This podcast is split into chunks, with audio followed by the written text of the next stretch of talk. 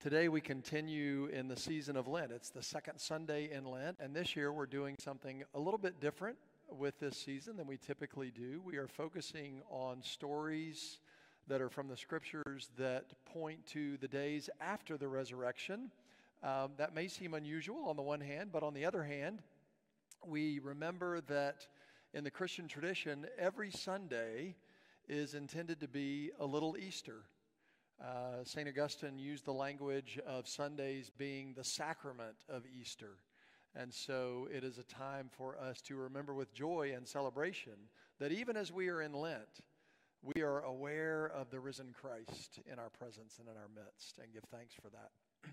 so this morning, we'll turn our attention to an encounter that Jesus has with Peter uh, Peter is one of the disciples that is talked about in the Gospels and in other places in the New Testament. In fact, he is the most referenced disciple of all of them in the New Testament. So, an important figure in Jesus' ministry with his 12 and also in the formation of the early church.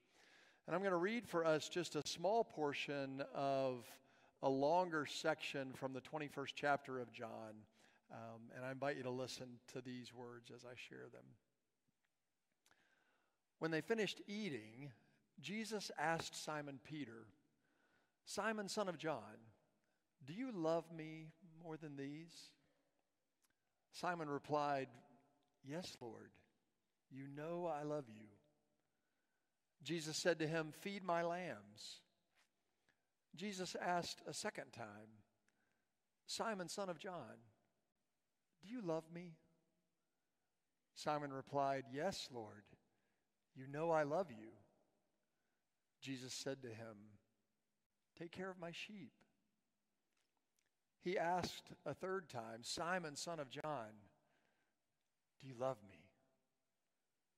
Peter was sad that Jesus asked him a third time, Do you love me? He replied, Lord, you know everything. You know I love you. And Jesus said to him, Feed my sheep. This is the word of God for the people of God, and God's people say, Thanks be to God. Would you pray with me? Come, Holy Spirit, and breathe life into the words that I speak that they might carry a word from you into our hearts and lives on this day. Amen. How do you come back from your worst moment? How do you recover from your greatest failure? Some never do, you know. Some cannot get away from the cycle that repeats inside the mind of those actions, those words, that thing, that event that seems to continue to define who they are. Sometimes other people contribute to the matter by also reminding them of that thing that they did or that thing that they said. And so the mind plays this tape over and over again of what feels like is just so overwhelming that everything else lives in the shadow of that worst moment. For Peter, it was the night when Jesus was arrested. They had shared the meal together in the upper room with the other disciples. Peter was one of the ones who had gone out to the garden with Jesus when he took the time to pray, knowing what was coming. And then Jesus was arrested there in the garden. And as he was led away by the soldiers, Peter's whole world was crumbling. What could possibly be happening? This was not the way things were supposed to turn out. He follows at a little bit of a distance, wanting to keep an eye on what's going to happen, but also afraid. Fear clings to him in those moments. Confusion hangs like a thick fog on his mind and his thoughts because this is not the way it's supposed to be. It is the middle of the night, and it is dark, and it is cold. And Peter finds a spot not too far away from where he thinks they are interrogating Jesus, where there's a charcoal fire and there's some others standing there. And so he walks up to it to try to get a little bit of warmth, maybe to clear his head from all that he's thinking and feeling.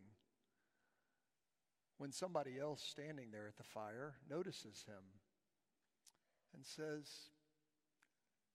Aren't you one of his disciples?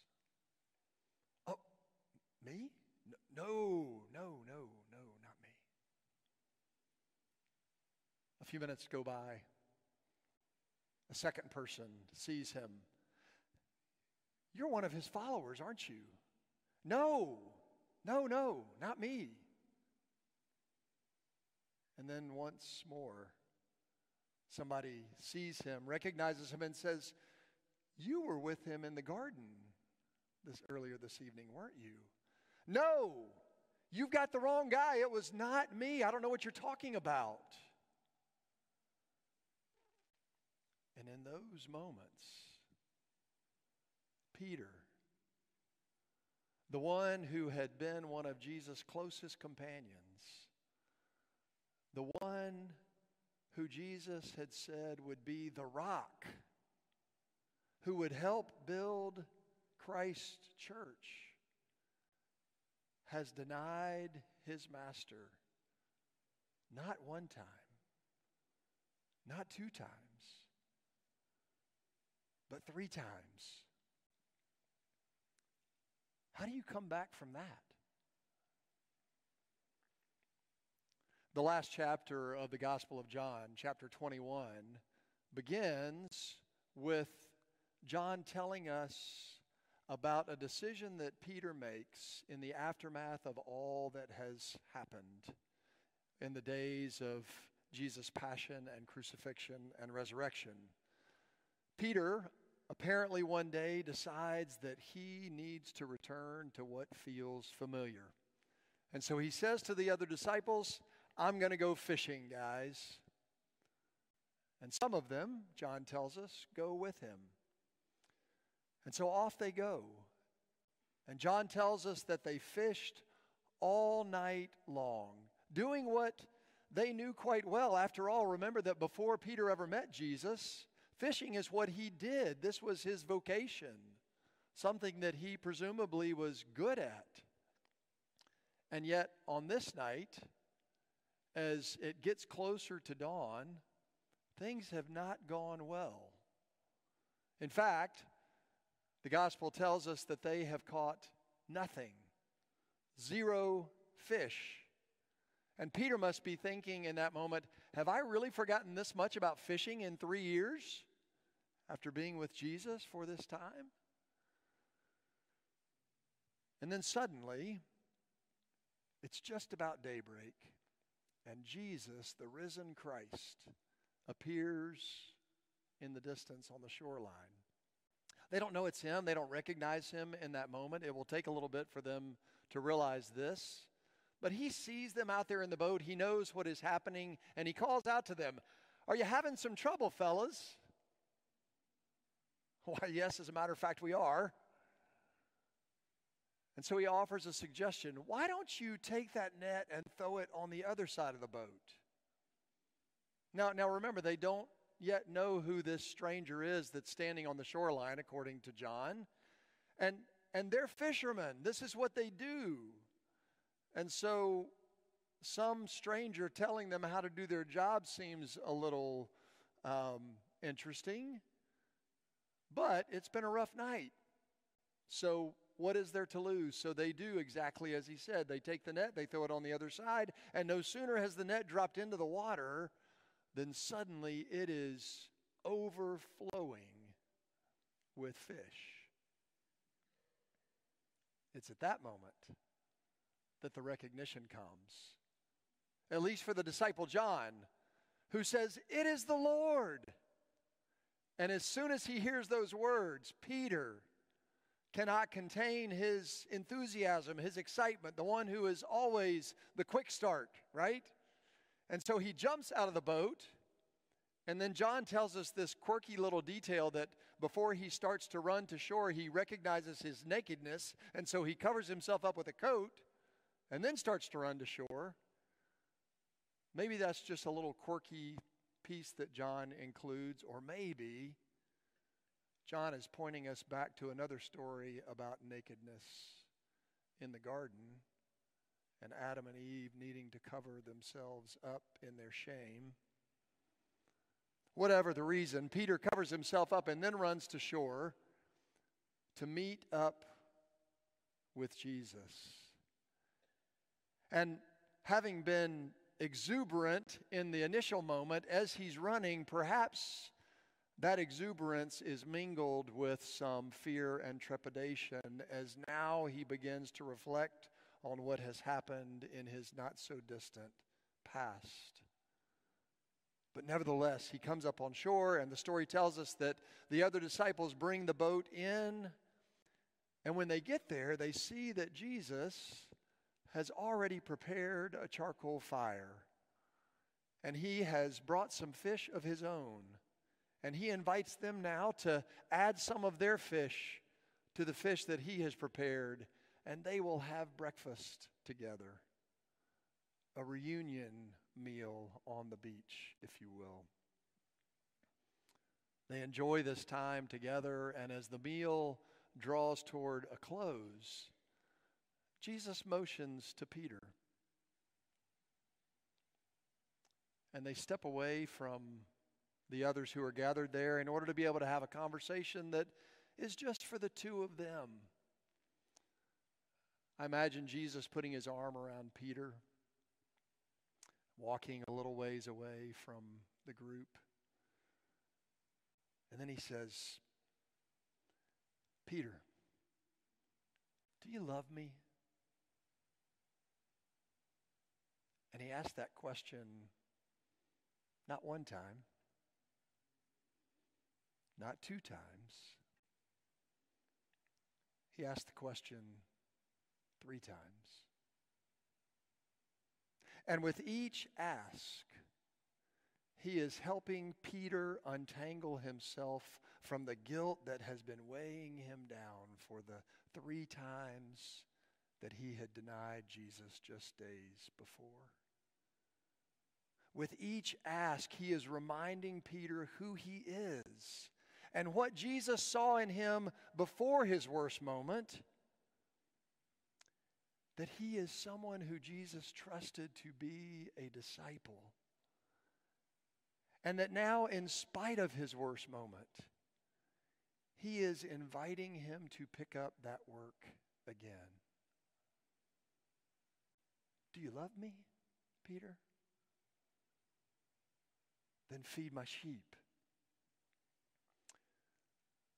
You know, as I was spending time with this story again this week, it made me wonder what Jesus has to say to us here about the cancel culture that exists in our world today. You all familiar with cancel culture? Where when somebody says something or does something that feels hurtful or harmful to you, or is something that's so far away from what you think is right and good uh, that you just you cancel them want nothing to do with them anymore you throw them on the trash heap this happens in personal relationships. It happens in the media. It happens all around us. And, and the term that gets used for it these days is cancel culture. It's not what we hear in this story today though is it? Jesus doesn't cancel people.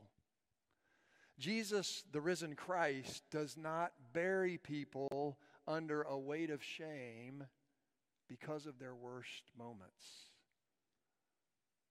So perhaps neither should we. Eddie James and Tommy Woodard, uh, who are better known as the Skit Guys, have an uncanny ability to bring Scripture to light in some meaningful and compelling ways through their storytelling uh, drama. One of the ones they've done that for is this story, this encounter between Jesus and Peter. So I want to invite you to take just the next couple of moments and watch them tell the story. Take a look. Grace is God's unmerited favor for us, His crazy love. And the truth is, many times we struggle understanding it. If you find yourself struggling to understand God's grace, don't beat yourself up. Even the disciples struggled with understanding grace.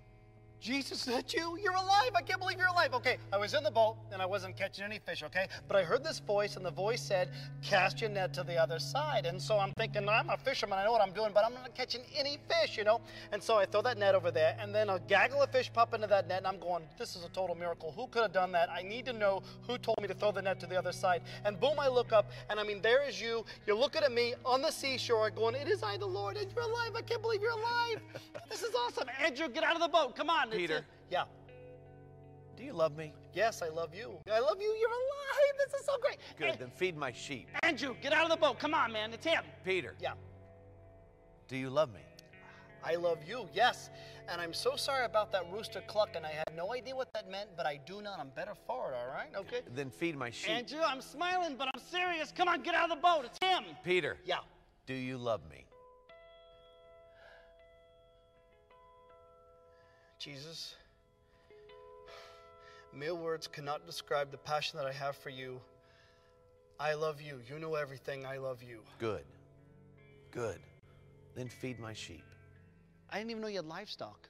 That is so like you, though. There's something new about you all the time. That's what I love about you. Peter, Yeah. do you remember uh, the morning the ladies went to the tomb? Yeah, yeah, yeah, yeah. We're all in the upper room trying to figure out what to do next, you know, because we thought you were dead. You know, you were dead, you know, and we're trying to figure all that out, you know. And Mary comes running up, and Mary's like saying, Beehive, beehive, beehive. And I'm thinking, I'm allergic to bees. Like, keep them out. You know what I'm saying? But as she kept getting closer, I heard her correctly. She was saying, He's alive, he's alive, he's alive. And we're going, Who's alive? Who's alive? And she said, She was at the tomb, and the tomb was empty. And she said that the, there was an angel there. And the angel said, Go tell the disciples and Peter that everything is okay, he is risen. And so me and John, we hightailed it down there. And if John says he beat me, he's totally lying, all right? I beat him, FYI, all right? You know? And we get down there, and I'm looking in that tomb, and it is. It is empty. There's nothing in there. You know what I'm saying? And I'm like, What does this mean? What does this mean? And John is right there. John is so good with words. He should write a book. He is so good with words. And John said, don't you get it, Peter? This is everything Jesus said he was going to do, and you did it, and it's done. Let's go. This is so great. Wait, the angel said what? Uh, go tell the disciples and Peter that everything is okay. He is risen. You've risen. Let's go. This He is He said what? Go tell the disciples and Peter.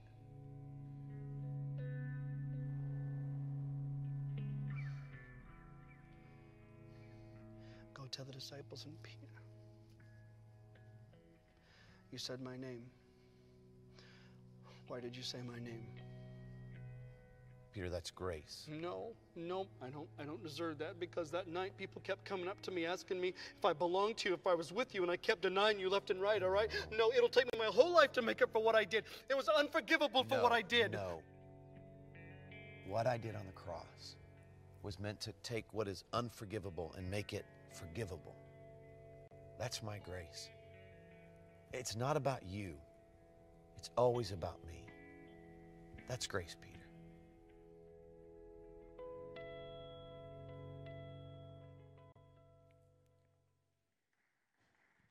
Yeah. Go tell the disciples and Peter.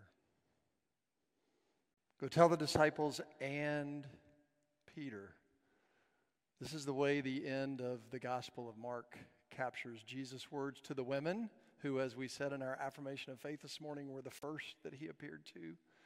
He tells them to go and tell the disciples and Peter not because he was excluding Peter as not being a disciple in that moment, but because he wanted to make sure that Peter, in the wake of his worst moment,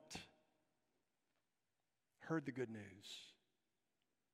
One version of this passage at the end of Mark translates it this way Go tell the disciples, especially Peter, because Peter especially needed to know it. The risen Christ comes to meet us where we are and to raise us up to become the very best versions of ourselves. So you might wonder did this encounter with Jesus matter for Peter? Did it make a difference? You bet your fish breakfast it did. When we look at the rest of the New Testament, there is no question that the trajectory of Peter's life has changed forever after that moment. When we get to the beginning of the book of Acts and we arrive at that point of the story where the church is born, Pentecost Sunday, Peter is the one who stands up before the large crowd that is gathered and is wondering what in the world is going on with these people talking in different languages. It is Peter who stands up to tell them what is going on.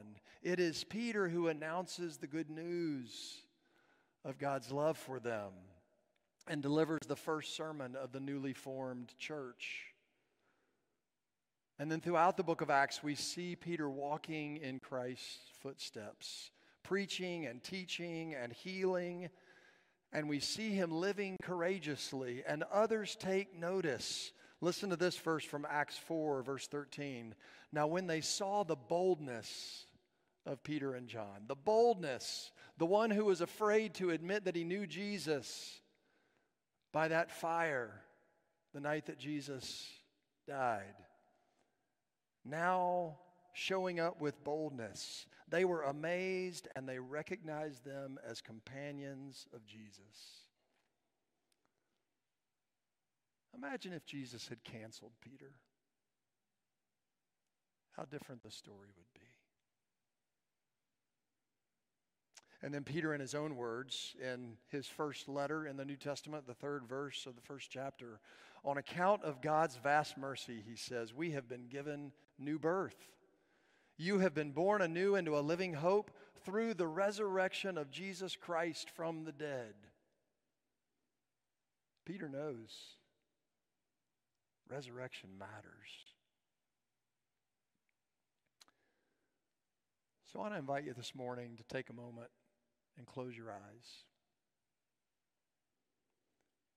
With your eyes closed, I want you to imagine the risen Christ coming to meet you right where you are. For Peter, it was on the shoreline. That was the spot that was familiar to Peter, where Jesus needed to go and encounter him once again.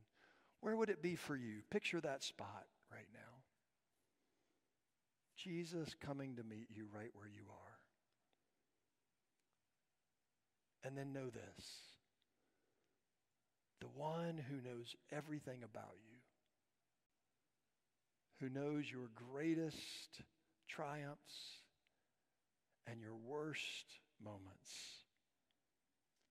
That one sees you as someone who is worthy of love and forgiveness and someone that he wants to be a part of his mission. You are of infinite worth, and your life has purpose. Do you love me? He asks. Then trust me. Believe in me. Follow me.